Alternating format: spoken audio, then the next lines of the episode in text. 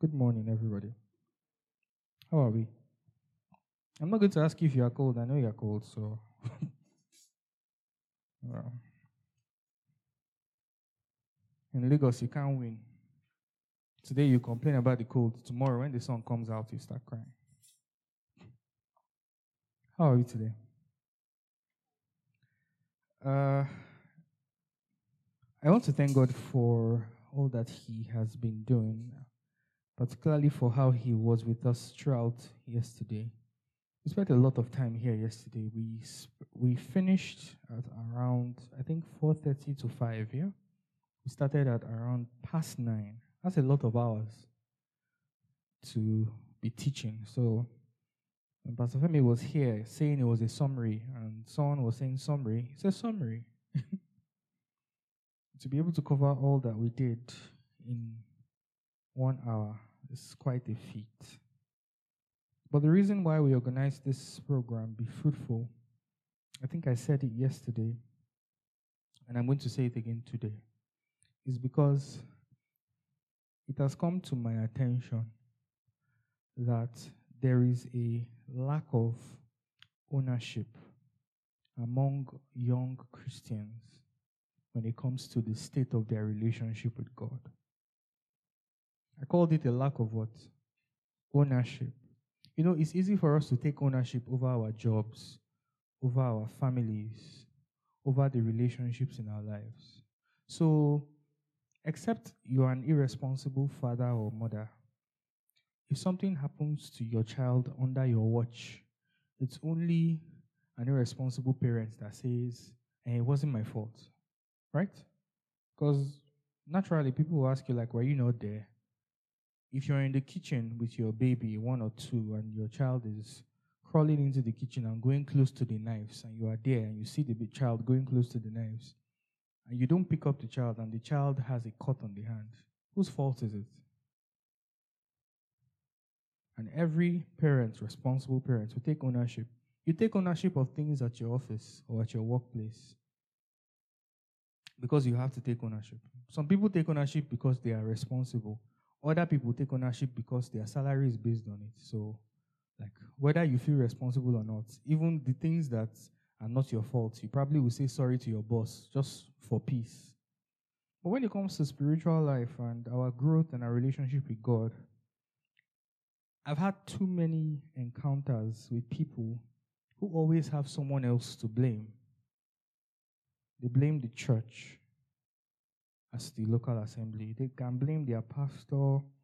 They can blame people in their lives. And I'm not saying that in all these stories that I have heard, and maybe you have heard, maybe you have a story like that yourself. I'm not saying that these external elements do not have some blame.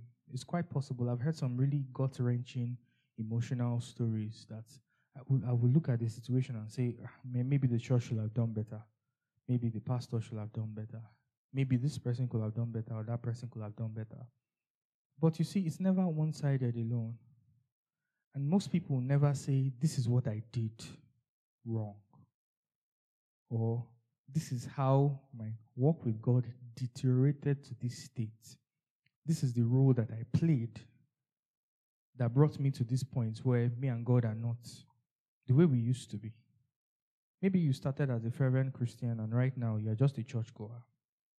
Maybe something happened along the way truly that made you disillusioned. And I've heard a lot of stories like that. And when people ask you, you are quick to quote that story, but you never look inward and say, okay, so what could I have done better?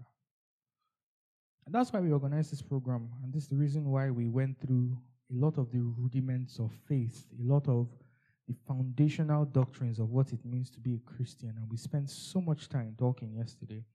And when I'm, I'm here today, and I'm, I'm not here to talk too much. And the title of my message today is to crown everything that we said yesterday. And the title of my message today is Grow Up. Please, can you tell someone beside you, grow up? Grow up. I'm serious. Please say it loud. Look the person in the face and say, grow up. Grow up. You have to grow up. Like, can we open our Bibles to Hebrews chapter 5? I'm going to be reading from verse 10 to verse 14. It says, and I read, I'm sorry I'm not waiting for you, but you can look on the screen if you're not there yet. Called of God and high priest after the order of Melchizedek, of whom we have many things to say, and hard to be uttered, seeing ye are dull of what? Of hearing. For when for the time ye ought to be teachers, ye have need that one teach you again, which be the first principles of the oracles of God, and are become such as have need of milk, and not of strong meat. For everyone that useth milk is unskillful in the word of righteousness, for he is a babe. But strong meat belongeth to them that are full of full age, even those who by reason of use have their senses exercised to discern both good and what? And evil. I don't know how you read your Bible, but one thing I've come to find out is that I don't think I've read any. I read a lot of novels. I read. A, I used to read a lot of self-help books when I was younger, and I stopped. But I still remember the content of many of those books, and I still read a lot of novels. There is no book that I have read that has the ability to throw as much shade as the Bible. When the Bible wants to throw shade at you or a particular character. I don't know how you read your Bible. You, you know, Jesus threw a lot of shade. It just depends on the audience. And no, no book I've read throws the amount of shade that the Bible throws. When he wants to get you to a position where he wants you to wake up, the author starts to say some things. And that's what's happening here. So the author of Hebrews was talking about a man called Melchizedek who existed long ago in the book of Genesis. The Bible tells us about him and tells us that Abraham paid tithes to Melchizedek. And after Abraham paid tithe to Melchizedek, essentially, that's when the doors began to open for Abraham's life. And because Melchizedek existed before Abraham, before the Levites, rather, which were a seed from Abraham, because Abraham gave birth to Isaac, Isaac gave birth to Jacob. Jacob gave birth to 12 sons. One of those sons was a man called Levi. And God picked the priesthood of Israel from Levi. So the writer of Hebrews is telling us that by the law, the only people that can be priests were Levites. But how come Melchizedek was a priest before Levi was? Because if he was not a priest, Abraham would not pay tithes to him. But the Bible recognized him as a what? A priest and a king. And the writer was making a comparison between Jesus also being a priest and a king, and Melchizedek being a priest and a king. And then the writer now pauses and says, there's a lot that we have to say on this matter, but you people are dull of what? Of hearing. He's trying to say, there's a lot I can say about this thing, but you people will not understand. In chapter 7, he still ended up talking about it a bit. But that you people will not understand. And he told them the reason why they will not understand. He told them that at the stage that they were, they should understand. But they had a problem. And the problem is that they had refused to grow. It says that you people at this point, and we don't know who the audience is, we know they are Hebrews, but we don't know the particular church. But he's saying at this point that you are in, you are supposed to be teaching other people. But somehow you still have need that we should be teaching you. And that's the reason why you can't understand what I am saying to you because you still have need for me to be teaching you the basic principles. Yesterday, when Pastor Femi was speaking, he spoke about how he used the analogy of a child to describe what believers need, and he used the word of God as what? As milk, right? And here we look at it again as milk. But we see another comparison here of the word of God as what? As meat, strong what? Meat. Have a question for you. In this Bible, is there any section that is called the milk section and another section called the meat section? So essentially, what that tells you is that this word has the potential to be both depending on how you approach it. It's the same word, it doesn't change. But you see, for some people, they are consuming it as what? as milk. And for some other people, they are consuming it as what? As meat. The difference is in the approach, not in the word itself. Because I, there's no milk section, there's no meat section in this Bible. It's the same Bible. And that's what the writer is saying here. He's saying that some people, because of the way they've approached the word, the word is meat to them. But for these people, they've stayed too long at the milk stage. That's what he's accusing them of. That at this point, this word should become meat to you, but you are still at the milk stage. And he said that the proof that they are the milk stage is that they are unskillful in the word of what? Of righteousness. So what does it mean? Like unskillful in the word of righteousness. What does that mean? Is there any like is there a skill to read the word of God? Is that what he's saying? No. Because he gives you the answer when he talks about meat. And he said, But strong meat belongeth to them that are full of age. And this is the part. Even those who, by reason of what? Of use, have their senses exercised to discern both good and evil. What you should underline there is by reason of what? Use. Use. Use. So, what that means that the difference between those that are babies and those that are mature is not how much of the Word of God you actually read. It is not how, how many memory verses you can quote. It is not how long you spend in prayer. It is not how many times you come to church in the week or the weight of your religious activity. It has nothing to do with that. The measurement of your spiritual growth is how much of the Word of God you use.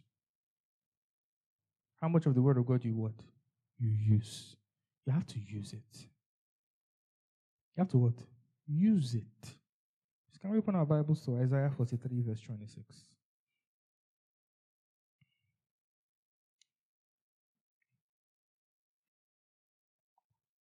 Isaiah 43, 26.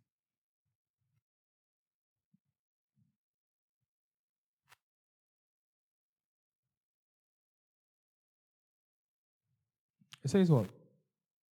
Remembrance. Let us plead together. Declare thou that thou mayest be justified. I'll give you some context to this. This is God speaking to the new generation of Israelites, talking to them about how their fathers had disappointed him, but telling them that even they, they had not begun to actually please him.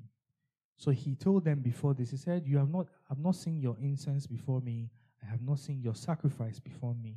I have not seen this, I have not seen that. And he gets to verse 26, and he's telling them, When you do these things, put me in remembrance. Let us plead, and that verse is, Let us reason together. Declare thou that thou mayest be what? Justified. God knows his word, but he wants you to take it to him. That's what it means to use the word of God.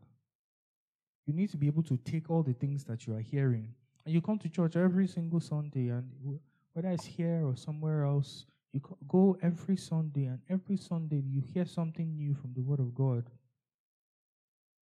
How much of it have you actually used? Because the truth is, it's the one that you have, you have seen work that helps you to grow. If not, you remain where you are. Read it from now to tomorrow. You have to use it. The Bible says, I have given you authority to trample on snakes and scorpions and to overcome all the powers of the enemy. How much of the enemy's power can you say in your life you have actually overcome? How many times have you taken it to the devil? As a Christian, you're not supposed to be on the defensive. You know what it means to be on the defensive?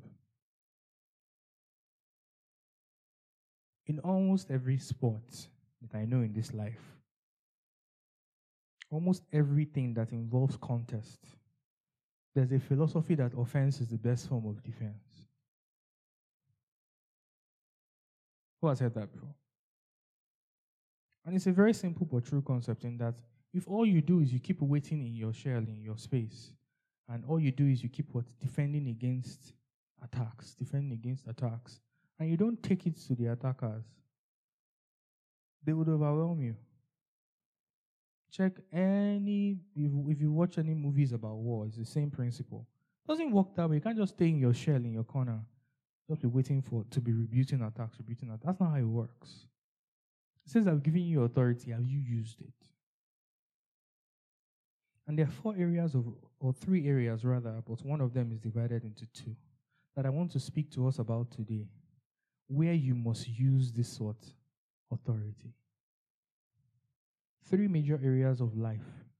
The first is you have to take authority over relationships. Over what? Relationships. You have to take authority over sickness. And you have to take authority over situations of life.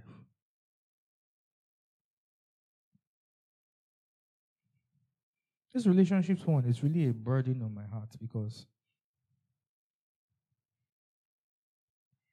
there are so many things that God tells us about who we are to Him. And I think because we do not realize how much God values us as Christians, we allow some things to take us for granted.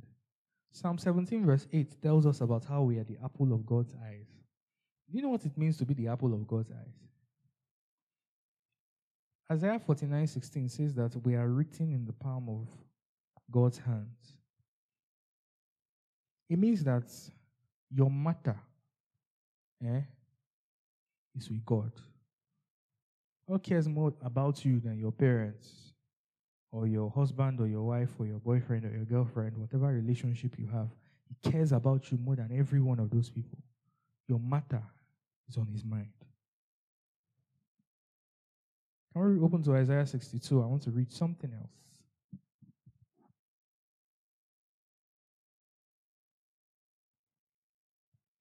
Isaiah 62. I just, just want to read verse 1, but you can t- write down verse 1 to 6 and take it home and read it. It says, For Zion's sake, I will not what? Hold my peace. And for Jerusalem's sake, I will not what? Rest. Until the righteousness therefore go forth as brightness, and the salvation is a, as a lamp that burneth. I'm sorry, who is Zion and Jerusalem? It's you. It's you. He says, because of you and me, and you have to personalize it. God will not hold his what? His peace and he will not rest. And God is not just resting on your matter. And even if you've never seen this scripture before, or you've known it all your life, it doesn't matter. So, for example, if I've known this scripture all my life and you, you're just hearing it for the first time today, if you use it and I don't use it, you're better than me. You've matured past what? Me. It's not pastor, teacher, it's not this maturity is not a title thing, it's a very practical thing. And that is what you have put God on the line and see God stand up for you. Something happens to you that changes you forever. And many of us are still living Christian lives that are just ordinary. And we're coming to church, and that's because we've not taken the word and put it on the line. And we're naive. What do I mean by we're naive? at your office, sometimes in your family, those that are not Christians, what you don't realize is that many people are carrying spirits of their own. You, you say you have God inside you and Jesus is inside you. And somebody in your office is trying to stress you and bully you. And that person is not a believer. The person is going to church and the person is forming their Christians. And the person is trying to stress your destiny. And you are going through stress and you're complaining and you're complaining. And you've not woken up one day and mentioned the person's name to God and say, This person, God, is disturbing me and you're living your life in timidity. And you're naive. The reason you're naive is because you are looking at that person with ordinary eyes. Because this world is first spiritual before it's physical. You have God living inside you. And someone does not have God living inside them, but something is living inside them. But you, you don't know. I've had situations in my life where I had to deal with some people. I literally wake up in the morning angry that's reached here. I just woke up angry. In my first year of masters, I had a lecturer like that. He taught us law and it was stressing me. stressing me. And stressing my class as a result. I know it was just building up up to year, up to year. And one morning I just woke up and I just stood up and I left my bed and I just walked around to pray. And I met because I'm the class rep, so I know his full name. And I mentioned his full name to God and I said, God, this one is not going to stress me. I started to quote scriptures and said, This is why it won't stress me. The man changed. From that moment, the man changed. And we had peace till I finished. I can give you countless examples. As a Christian, you should not be able to be bullied, though. Nobody should be able to bully you. The Bible talks about Peter and John. They were not educated, they were fishermen. They didn't go to school. And the Sanhedrin, they had, those were the what? The top class when it comes to Jewish education. Nobody was educated more than them, which is why Paul was able to write 13 books of this book that we call the Bible. Why? Because he was a member of the Sanhedrin. When, he's, when he doesn't have time to write, he'll get a copywriter. When he has time to write, he'll write. And at the end of the letter, you say, This letter was penned by my own hands. Just to show you, I wrote it myself. How many did Peter? Peter, did he pen by his own hands? No. He had someone pen for him. He wasn't educated.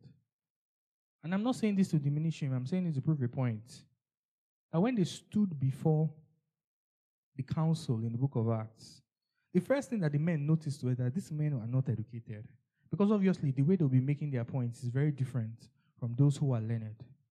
But simultaneously, they said, These men, the, the, the boldness in which they are speaking, definitely they have been with Jesus. Definitely. They have been with who? Jesus.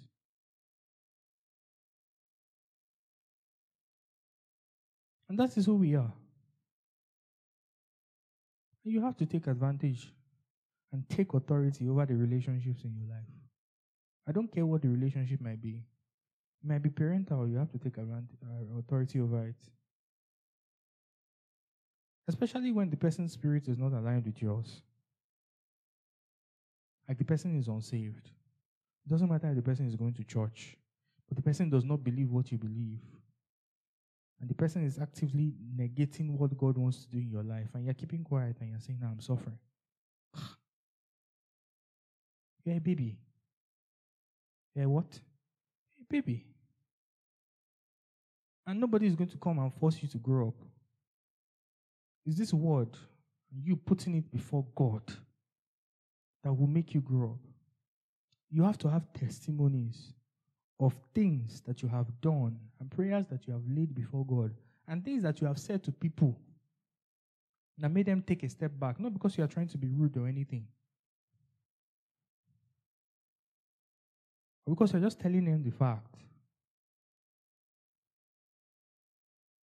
I say with utmost boldness wherever I go. Let people complain, do anything. No, this is how. Oh, don't do this or this. I said, nothing can happen to me. Even if someone comes to tell me, I'm going to throw an arrow at you, I say, go and throw it. You'll be the one to come and beg me. Try it. You can't do anything to me. I know what I carry. It's not because I'm a pastor I carry it. No. It starts from this. Because when I'm going back to God, I'm not going back to God and say, Lord, I'm a pastor. No. Pass what? No. It's the word. God, this is what you what? What you said. And it's not going the way you said it. Why? You have to take authority over relationships in your life. The second thing you have to do is take authority over sickness. Over what? Sickness and bodily harm. I give people an example here a lot, and it's a very funny example. When I give it, people always laugh. I think it's like the third or fourth time I'm giving you this example. And you people, if, if I say it now, you might laugh again. But I'm being very serious. And the example is simple. Let's say you go out to preach random evangelism on a Saturday, and you go out and you meet someone, And as you're talking to the person, and it's like in public space, oh, so you're talking to the person, Jesus loves you, this, that, this, that. The person just slumps and falls on the ground. And you are there. You're standing. And crowd gather. What are you going to do? You know to run away. I can't run. You're trapped. You're trapped. You have only one option. You have to tell the person to rise up in Jesus' name. That's the only option you have. And I'm telling you something, and I've said it before and I'll say it again.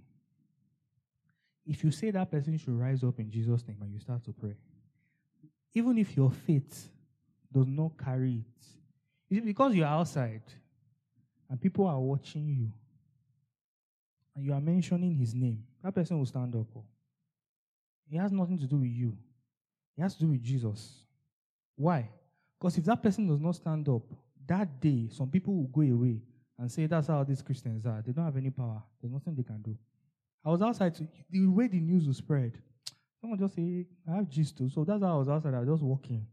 That's how I saw one guy, just, one guy was just on the ground. One girl was just saying, The name of Jesus, stand up. In the name of Jesus, stand up. And nothing happened. I laughed, eh?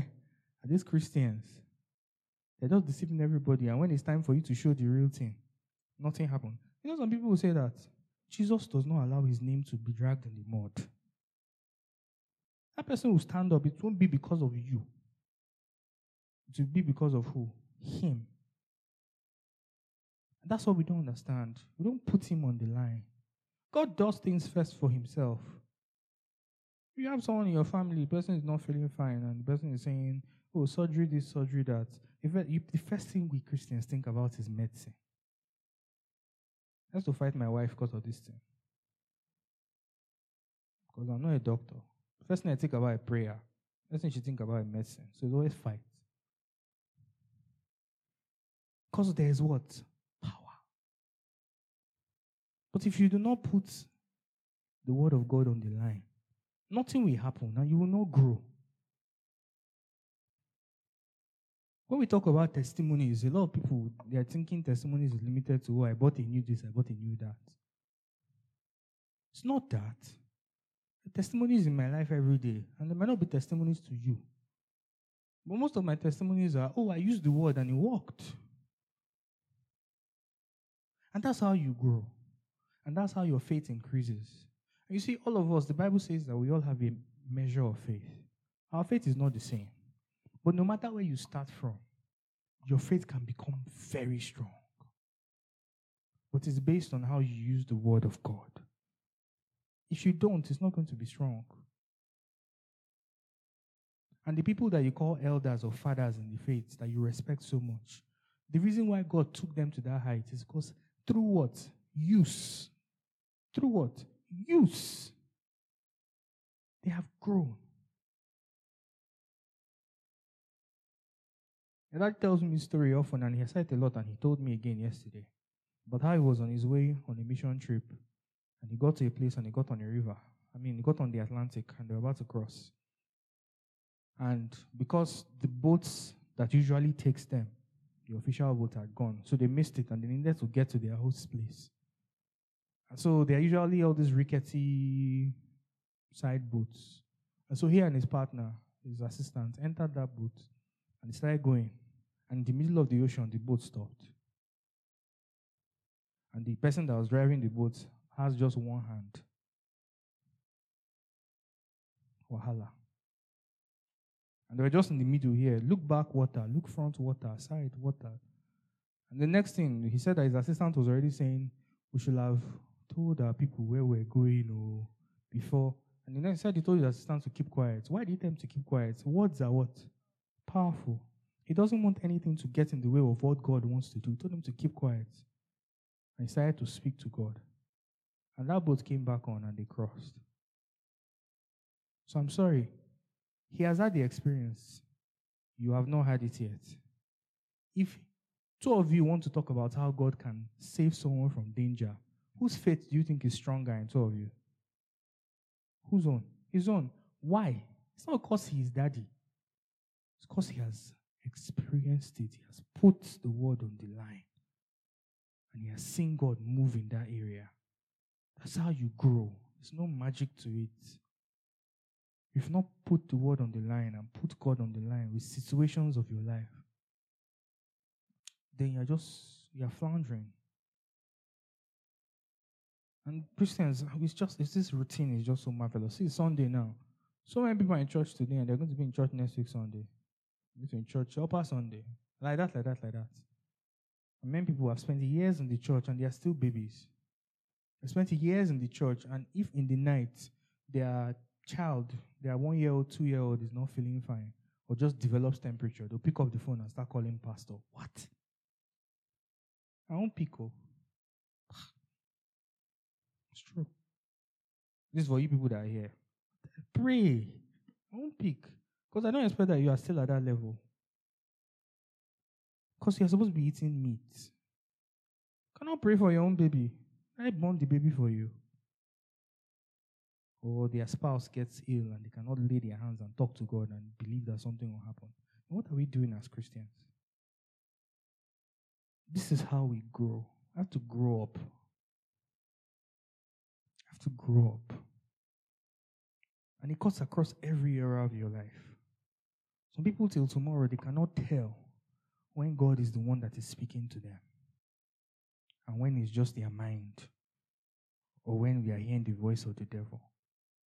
And people ask me this question a lot How do you get past that? You experience, and in that experience, you will make mistakes. Don't be afraid to fail. As I was growing up in the faith, there are a lot of times in my life that I thought it was God and I found out later it wasn't God. It's part of the experience. But if you are afraid to hear his voice and take a step and make a mistake, you'll never grow.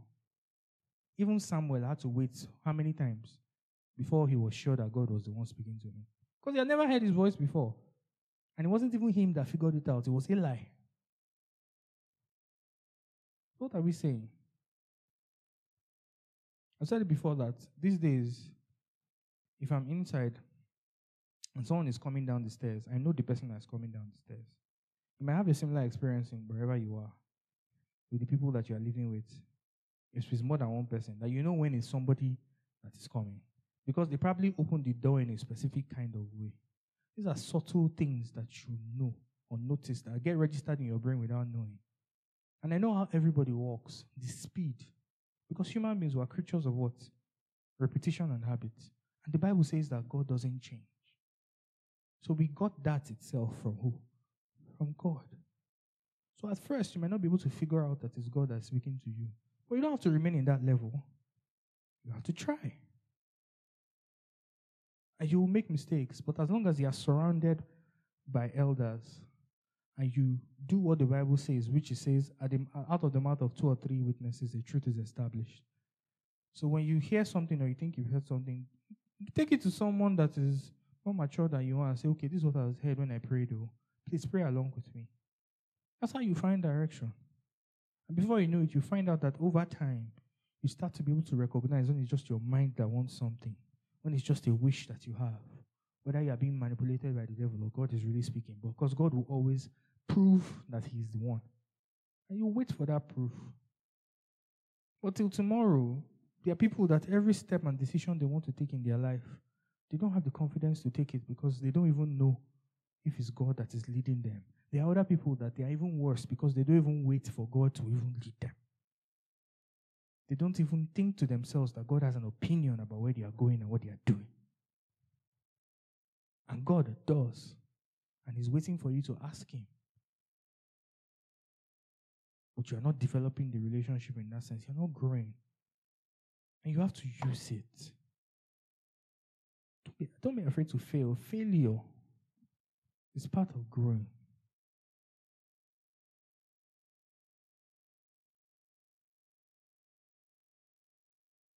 The song that I like so much, and it says, Losing makes you grow, and growing makes you win. You can't just move from losing to winning. There's something in the middle. When you lose, you grow.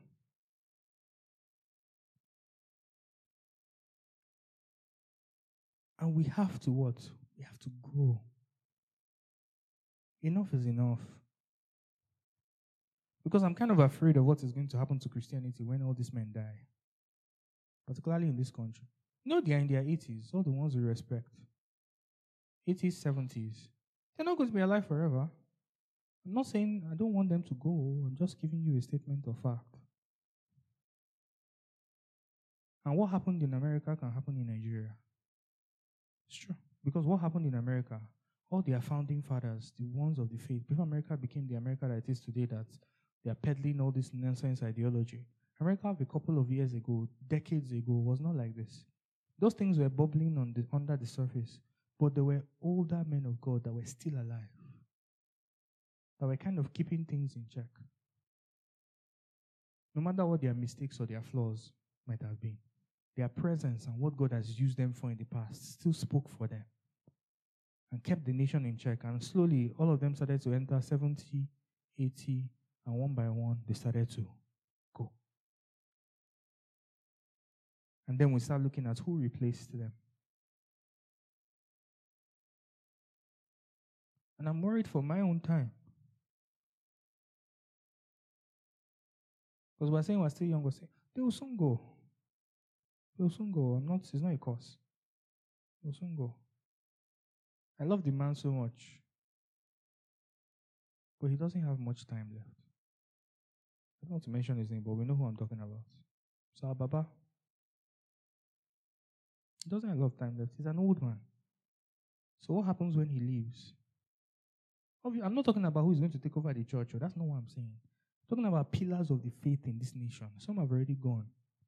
I don't think the devil is not waiting on the wings to change the orientation and ideology of men and women in this country. Because we're already shifting away from religion. Because we're becoming more and more like the West. Because of technology and digitization. And if us young Christians don't learn to stand on God's word for ourselves, we cannot defend this faith. You can't defend what you haven't experienced. And if all we are doing is just going to church and coming back home, going to church and coming back home, and we've not experienced anything, one, we, one wind of persecution is just going to come, and that's the end.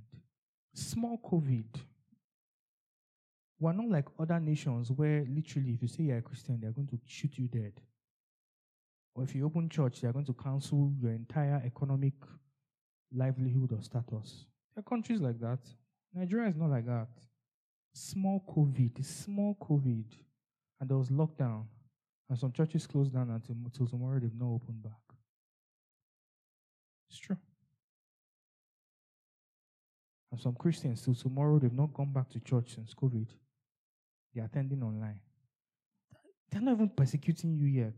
What will happen tomorrow if they say, okay, all the churches must lock up? It's never happened in Nigeria in Jesus' name. But what will happen if it does? Is Christianity dead?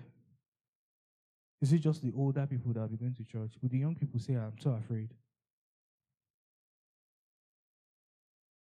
And of course, you'll be afraid because the opposite of faith is fear. And if you've not built up your faith, you will be afraid. You, can, you, can, you cannot be in the middle. So please, this is what I came to say today. I wasn't past this one. We used yesterday to teach and teach and teach. And this morning we still recapped. I'm not here to teach you. Because I cannot pile on top of what you've already heard. You've heard too much. Probably don't even remember half of what you heard. But please, use what you know. There are pastors in China that are 12 years old, 15 years old, small girls and small boys, pastoring people that are older than me. They don't know my Bible like you. Because access to this Bible is in bits and pieces. It has changed in recent times. But there are still some countries where they only have parts of the Bible. They've never held the full thing because of heavy persecution. But you see, they don't know Bible like you. They've not gone to Bible school. They've not done workers in training, school of the world, all these things that people are doing now, and bachelor in this. They've not done it. You that have done it, the small that they know, they use this more than you. And God is moving among them. And they are pastoring elders and they are listening to them because when those children pray for the sick, those sick people get well. It's not because they have some special power. It's because they took the word, they read it. Jesus said, What? If you pray for the sick, they will what? Recover. Okay. And they pray for the sick, and the sick will recover because it's not them that is doing it, it's Jesus. Those children are more mature than we are. They are already eating strong what? Meat. We're still drinking milk.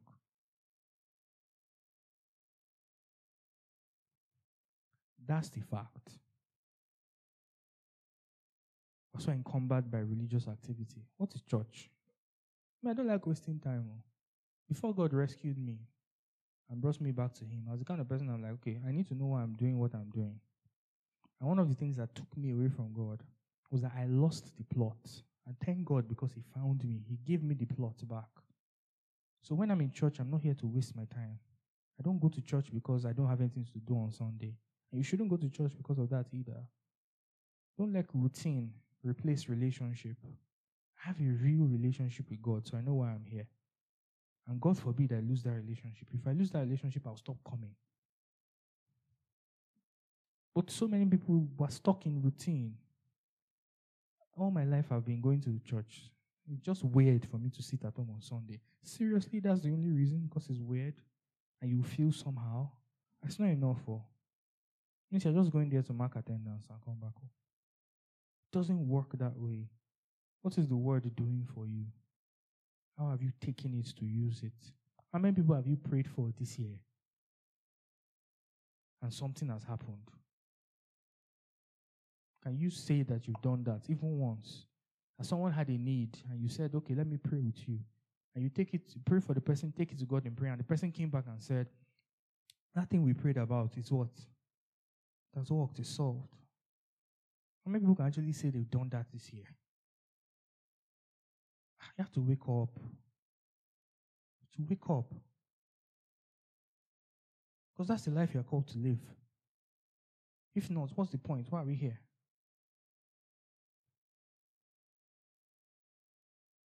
That's my charge for you today. Hmm? God will help you, people. Help me too. Please don't throw this word away. Jesus said that some people they heard. He fell on rocky, I mean, by the wayside. And this is how the word of God interacts with all our hearts every time we hear it. Your heart can either be the wayside in which you don't understand what we're saying. And by the grace of God, I believe there's nobody here that like that. There are those that receive it with joy. That joy rep- represents emotions. It can be joy, it can be conviction, it can be whatever you feel right now, you are challenged and whatever. Don't deceive yourself. Don't depend on whatever you are feeling from what I'm saying now. If you don't go back home and do something about it and actually sit down and say, okay, that thing that he said, let me go and actually look into it. How do I make this thing a part of my life? And consistently throughout this week, Start to ask God and pray on this thing. You are like those that he fell on a rocky ground. He developed somewhat roots. He sprouted up a bit. But then he had no what? He had no roots. So when the sun came, he dried up and he died. Those are those people. There's some people they'll preach a message, they'll be so convicted in church, they'll be crying. But after the service, their emotions go back to normal. And throughout that week, they do nothing about it. They don't change. Don't be like that.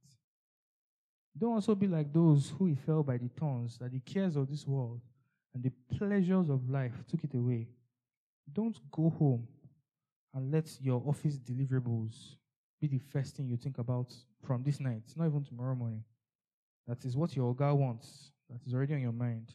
And you put everything that we said on Sunday to the side. And on Sunday, Saturday night, you remember, ah, it's like we, maybe you don't remember until you come on Sunday and somebody reminds you.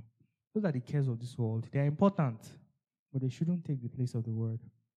Don't let the pleasures of life, whatever you have to do, whatever way you plan to entertain yourself tomorrow, there's a public holiday if you want to do that. Whatever wedding or owambe you plan to go to on Saturday, if you are going, Whatever birthday party they are, ex- they are you're organizing and you've been planning for, I'm just saying, don't let the pleasures of this world take this, rob you of this world. Pleasures might not even be general. Pleasures can be that Netflix show that just came out or that anime that just came out that you plan to binge because you love it. Don't let it take it away. For the world to produce fruit in our lives, it takes work. It takes what? It takes work, real work. Christianity is not a lazy man's religion. there's too much laziness in the body of Christ. It's real work. It's not a like it's not something that happens subconsciously. You have to actively say, okay, this thing I want to know it. I want to do it. And if you don't make that determination, you never grow. Let's rise up.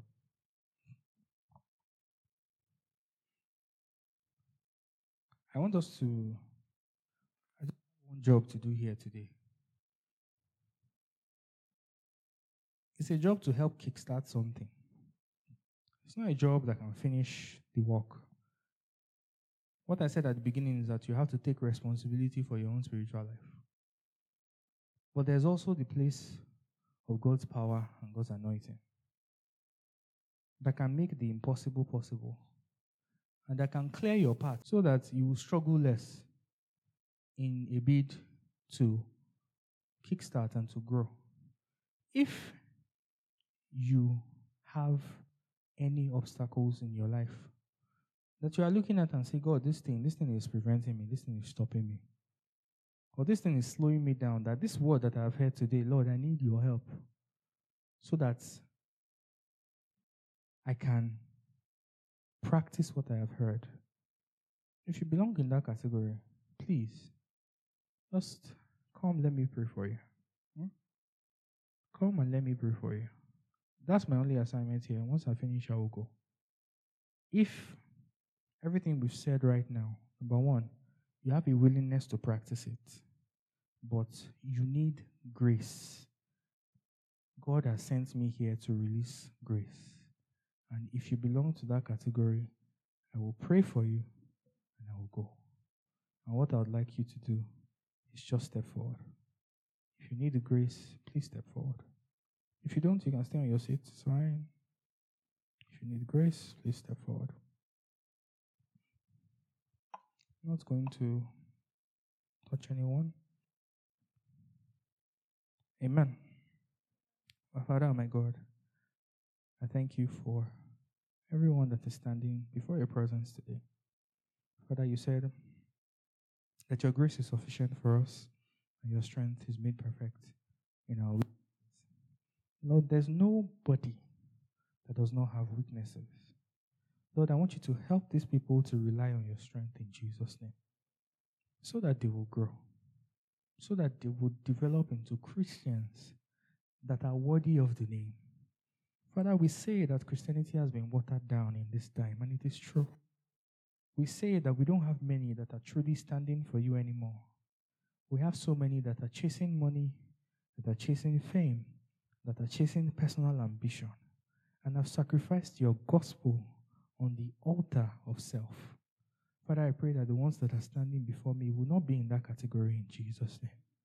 Father, I pray that these ones, you help them in the name of Jesus.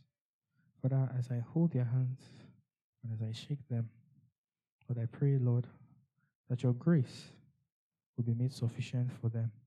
In Jesus' name, amen. I give you praise, I give you glory. Thank you for your grace, Lord Jesus. Thank you for your grace, Lord Jesus. Thank you for your grace, Lord Jesus.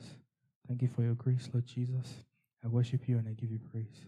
In Jesus' mighty name, we have prayed. Amen. God bless you all.